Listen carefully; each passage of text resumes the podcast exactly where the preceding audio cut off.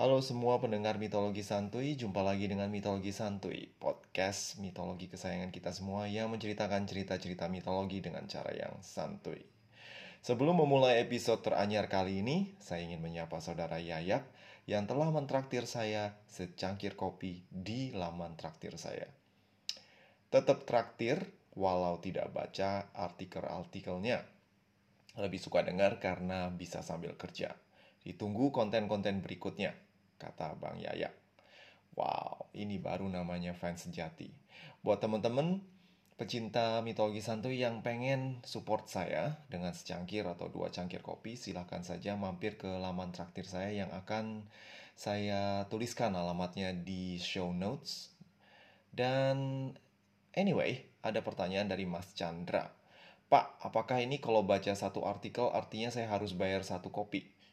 oh enggak kalau kayak gitu gue bisa cepet kaya Enggak, jadi dengan bayaran 15 ribu aja atau setara dengan secangkir kopi kalian bisa membaca hampir semua dari konten eksklusif yang harganya satu kopi saja selama sebulan. Jadi nggak cuma satu, tapi semua tentu dengan harga satu kopi saja. Nah, memang ada artikel yang harganya tuh dua kopi. Contohnya edisi Sabuk Ratu Amazon yang harganya dua cangkir kopi. Tapi ini karena memang kontennya berisi materi yang tidak saya publish di podcast. Oke, kayaknya gue udah kelamaan nih buat ngiklanin laman traktir gue yang sedih, sepi. Tolong dong, ramein. Gak usah traktir, gak apa-apa deh. Di like aja. Sedih gue. Nah, anyway, so um, buat penggemar mitologi santuy, mari kita lanjutkan episode selanjutnya.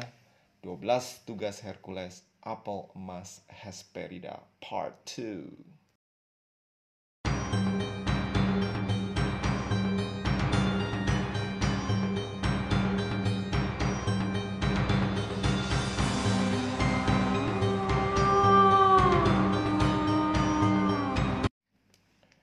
Episode yang lalu, Hercules berhasil memenangkan pertarungan ala Smackdown melawan Anteus, raksasa putra Gaia dan Poseidon yang tidak bisa mati kalau terus menginjak tanah. Anyway, sang pahlawan setelah menaklukkan Anteus langsung kembali berlayar menyusuri garis pantai dari Libya menuju Mesir, Turki, kemudian menepi sebentar, melipir, makan kebab di Antalya, lalu kembali berlayar dan menikmati pemandangan Laut Tengah yang indah. Perahu kecilnya ya terus membawanya ke arah utara, di mana benua Asia nyaris berciuman dengan benua Eropa, kalau saja tidak dipisahkan oleh Selat Bosforus. Nah, konon selat yang indah ini merupakan tempat di mana Io, salah satu cem-ceman Zeus yang diubah menjadi sapi, menyeberang dari benua Eropa ke Asia – demi menghindari murka Hera yang cemburu. Setelah melewati selat Bosporus yang historik ini, Hercules pun kemudian mengarungi Laut Hitam menuju ke arah timur. Entah berapa lama Hercules berlayar. Dirinya tak lagi menghitung berapa kali Helios melewatinya dari timur ke barat. Hercules hanya tahu bahwa petuah Nereus tidak mungkin salah dan dirinya hanya perlu berlayar sampai ada suara yang memanggilnya dari atas.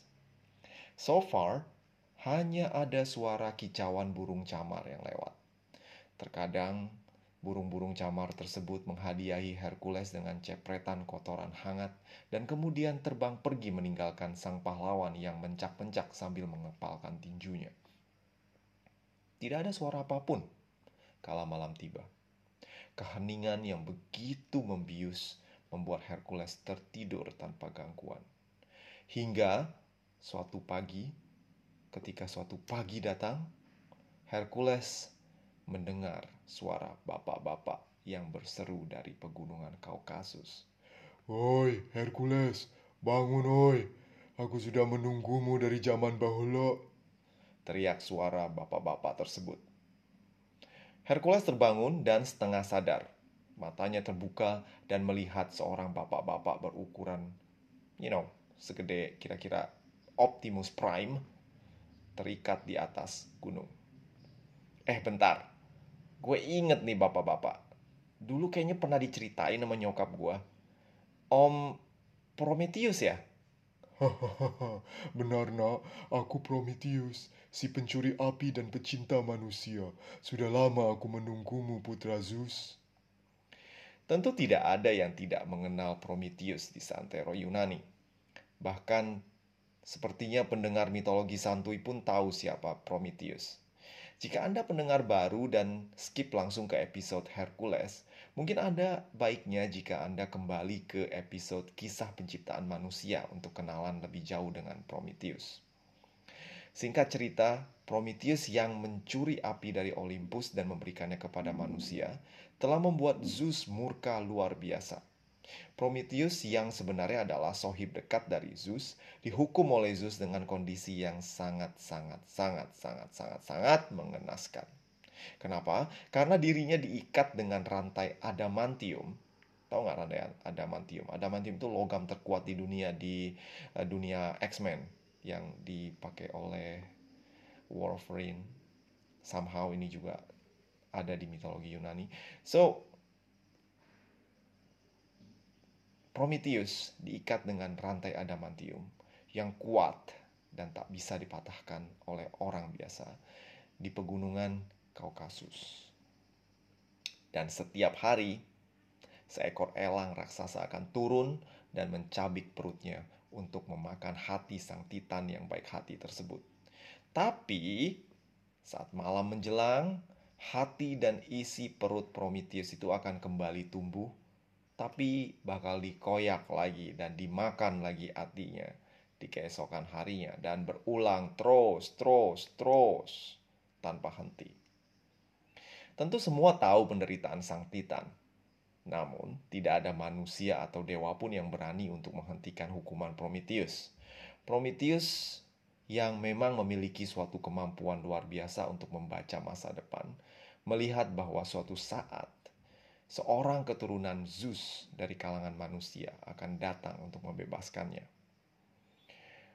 Nah, kita kembali ke adegan mereka berdua. Baru saja Prometheus selesai menyapa Hercules. Pekik suara nyaring dari langit muncul. Seekor elang terbang berkeliling dan bersiap untuk melakukan tugas hariannya, menyiksa Prometheus dan memakan hatinya. Hercules yang sudah mendengar tentang cerita Prometheus sesering bocah sekolah minggu mendengar cerita Daud lawan Goliat, langsung tahu apa yang harus dia lakukan. Hercules mengambil anak panahnya dan kemudian dengan satu tarikan busur, panah darah hidranya melesat dan menembus tubuh elang raksasa yang kemudian terjun bebas macam IHSG di hari Jumat.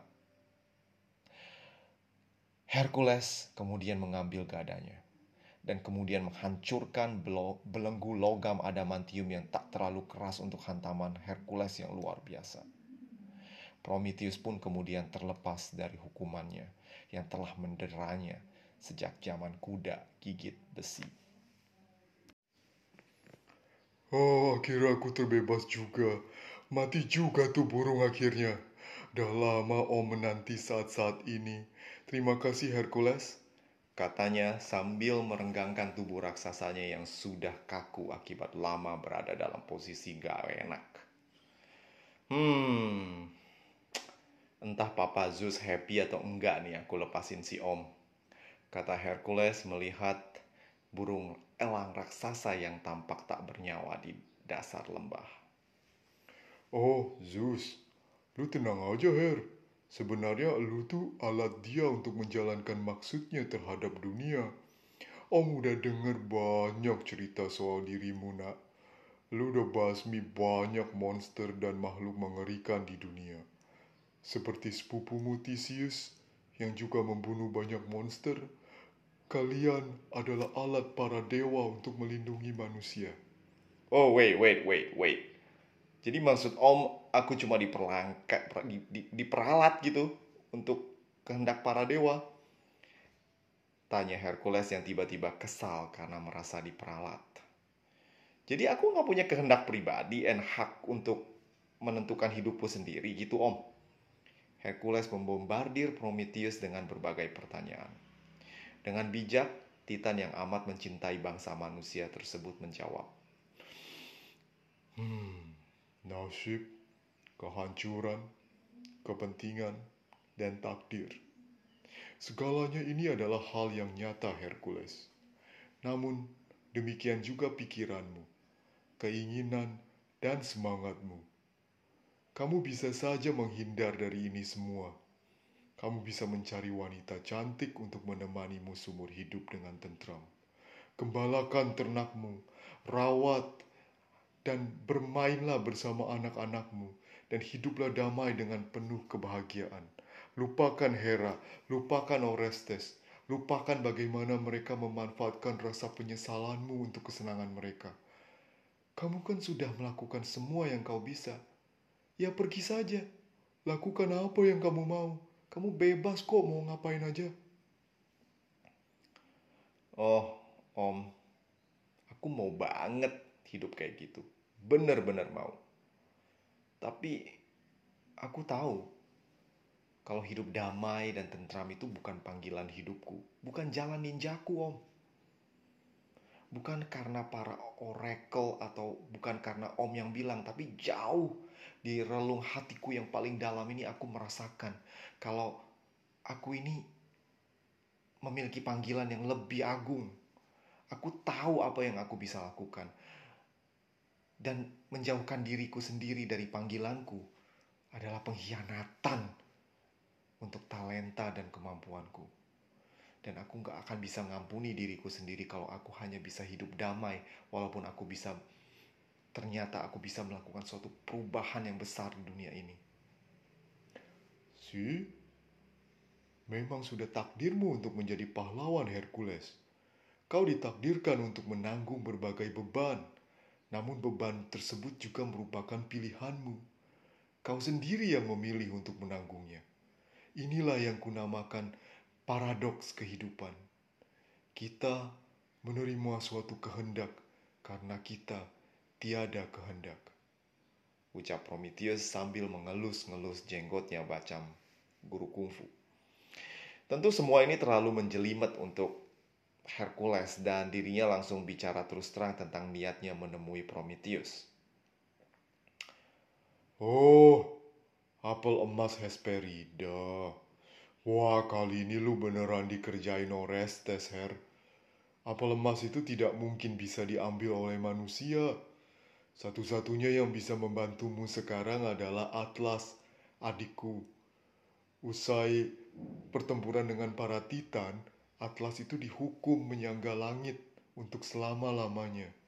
Hanya dia yang bisa mengambilkan apel emas itu untukmu lu mesti minta bantuan dia untuk mengambilkan apel itu. Dan Taman Hesperida itu jauh loh. Letaknya itu di barat dan sangat jauh dari sini. Mintalah pinjaman mangkok Helios untuk ke sana. Kayaknya dia nggak bakal keberatan deh. Lagian dia punya cadangan. Sekarang Om mesti pergi ke Olympus ya.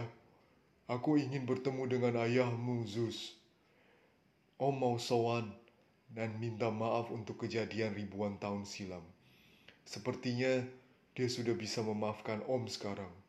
Lagian, ada hal penting yang harus Om sampaikan ke dia.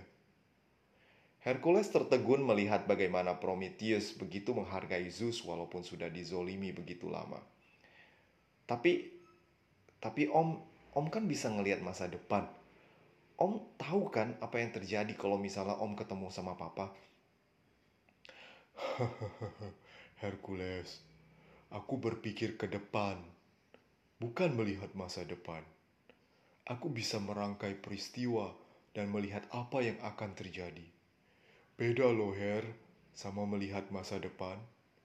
Sekarang, kau pergilah Hercules dan hadapi semua tantanganmu dengan gagah berani. Dengan kata-kata ini, Prometheus pergi meninggalkan Hercules menuju Olympus. Hercules atas saran Prometheus berlayar ke barat dengan mangkok cadangan milik Helios. Sementara itu, Prometheus sampai di istana Zeus di pegunungan Olympus, di mana sang raja para dewa sudah menunggunya dengan muka yang sangat-sangat cuek. So, siapa Titan dekil yang tiba-tiba nongol di hadapan gue ini, ha? Promax? Paramax? Duh, gue lupa nama lo. Siapa sih nama lo, ha? Tanda Zeus dengan cueknya. lucu, beneran lucu kamu Zeus. Kata Prometheus sambil tersenyum. Kedua sahabat ini sebenarnya saling rindu satu sama lain.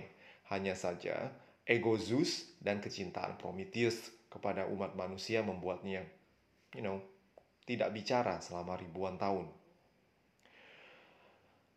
Lu tahu nggak sih, Prom? Lu tuh udah bikin gue sakit hati, Prom. Gue emang nyiksa lu pakai burung elang gue. Tapi sakit hati gue lebih sakit dari lever lu yang dipatok burung tiap hari, Prom.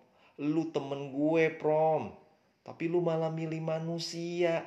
Tanah liat yang kita bikin bareng-bareng itu. Masa iya lu lebih milih mainan daripada kita sih? Ya maaf Zeus. Tapi kan manusia butuh api. Maaf lah, kan itu demi kelangsungan hidup manusia. Oh iya, yeah, right. Sekarang lu pakai manusia buat tameng. Kagak bro, kagak. Gue nggak pakai siapa-siapa buat tameng. Gue sekarang berlutut di hadapan lu, gue minta ampun, gue minta maaf. Gue tuh cuma pengen ngabdi buat lu demi persahabatan kita. Ngabdi? Kok jadi apaan lu? Gue udah punya tukang sapu sini. Athena yang mendengar percakapan antara bapaknya dengan Prometheus kemudian menyela ayahnya yang terus bertindak bagai ABG labil. Ah udah sih pak, move on dong, udah ribuan tahun juga. Ah, Athena, Si bijak Athena datang. Jawab Prometheus melihat Athena berusaha mendamaikan mereka berdua. Singkat cerita, kedua sahabat yang lama terpisahkan karena emosi dan ego tersebut kemudian berdamai. Kau tahu para raksasa akan datang kan? Tanya Prometheus yang dijawab dengan anggukan oleh Zeus. Mimik ceria keduanya kemudian berubah menjadi serius. Kita tinggalkan dulu Zeus dan Prometheus dan mari kita fokus kembali ke Hercules yang akhirnya sampai di Taman Hesperida. Hercules menyelinap di taman indah yang di tengahnya itu terdapat sebuah pohon emas yang menjulang tinggi. Buah-buahnya yang berwarna kemasan sungguh menggoda untuk dipetik. Namun, makhluk yang tengah tertidur di bawah pohon tersebut membuat nyali ciut untuk mendekat. Seekor naga berkepala seratus tampak sedang tertidur sambil mendengkur. Laudon namanya. Salah satu anak dari Echidna dan Typhon. Dua monster mengerikan dari masa lampau yang pernah melulantakan Olympus. Macam kaiju yang merusakkan universe Pacific Rim. Bener gak sih Pacific Rim? Hmm, iya kali ya. Atau Godzilla, ya macam itulah. So, Untung Hercules itu memiliki panah dengan darah hidra yang beracun.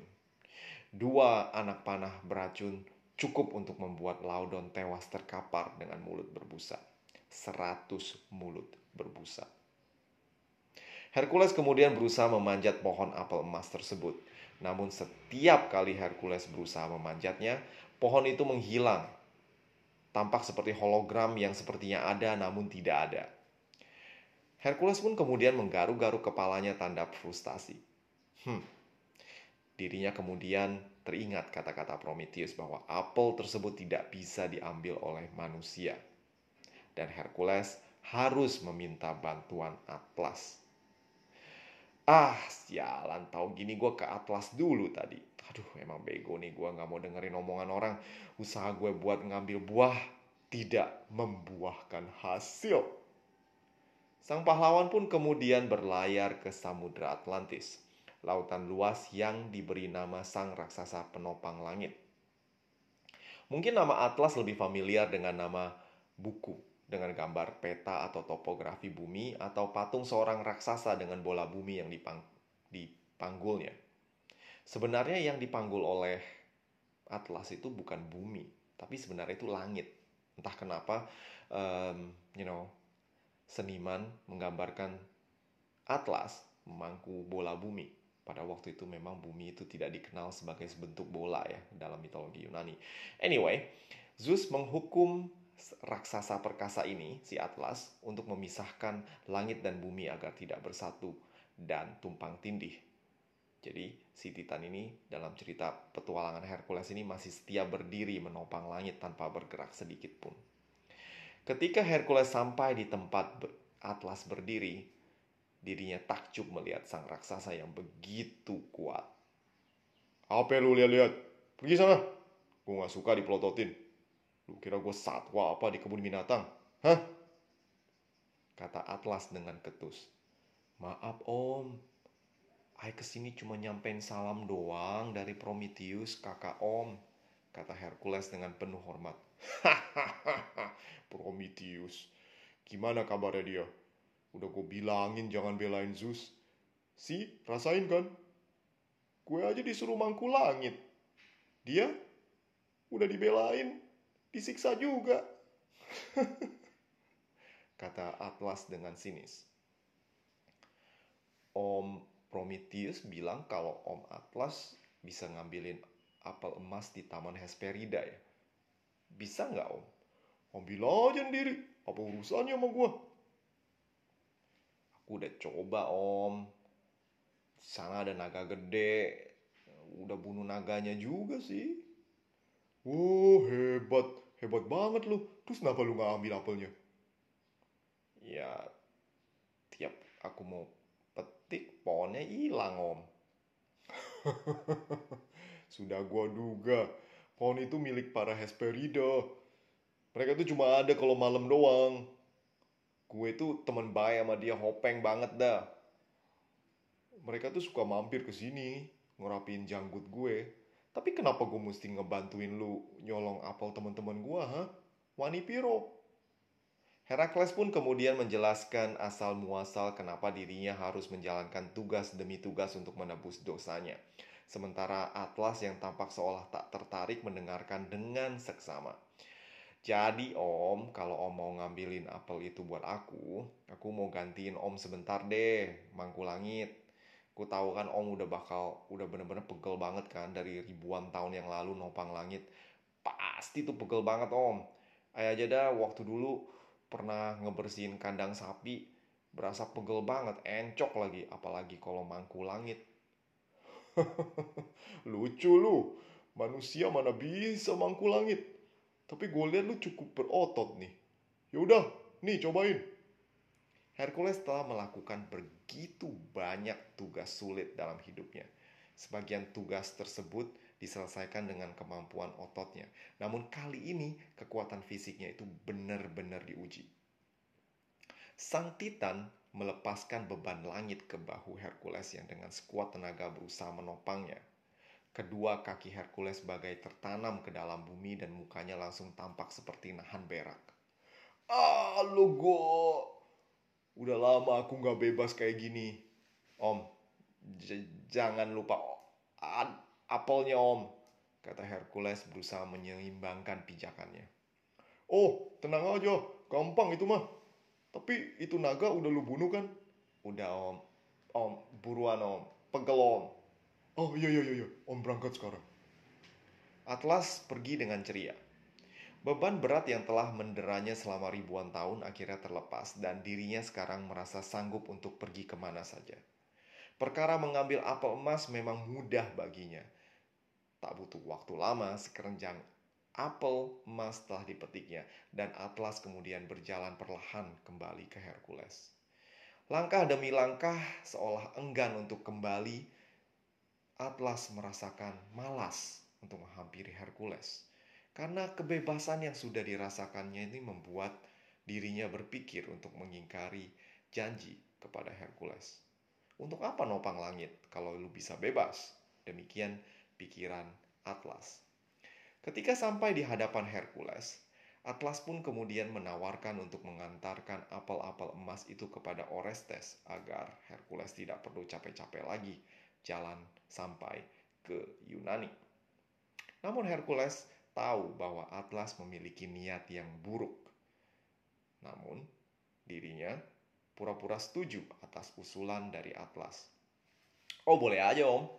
Tapi tolong angkatin langit ini bentar aja, bentar-bentar. Bahu gua nih kapalan nih, Om. Aku mau mau mau ganjel bentar pakai mantel biar biar nggak kapalan. Atlas yang polos menurut saja ketika Hercules mengakalinya. Hercules menyerahkan kembali beban langit itu kepada Atlas yang tersenyum sumringah. Namun setelah beban berpindah, Hercules langsung ngeloyor pergi dengan apel-apel emas Hesperida. Woi, Her, balik sini. Eh, jangan bercanda dong, woi. Woi. Hasta la vista, baby. Her, serius nih, Her. Her, Bye-bye, Om. Her. Ciao. Atlas pun kemudian terus memanggil Hercules yang pergi tanpa menengok lagi ke belakang. Panggilan berubah menjadi makian dan lama-kelamaan suaranya terdengar samar-samar oleh Hercules yang pergi jauh menuju ke Yunani. Di masa depan, ketika kejayaan para dewa mulai sirna, Zeus yang iba melihat Atlas kemudian mengubah sang Titan menjadi pegunungan yang sampai sekarang masih menggunakan namanya. Pegunungan Atlas ini masih menopang langit di negara yang kita sebut Maroko sekarang. Ah, episode kali ini panjang nian sayang. Gak nyangka gue udah ngoceh begitu lama. Episode mendatang adalah tugas terakhir dari Orestes untuk Hercules. Seperti apa tugas tersebut? Mari kita nantikan episode selanjutnya dari Mitologi Santuy minggu depan. Ciao!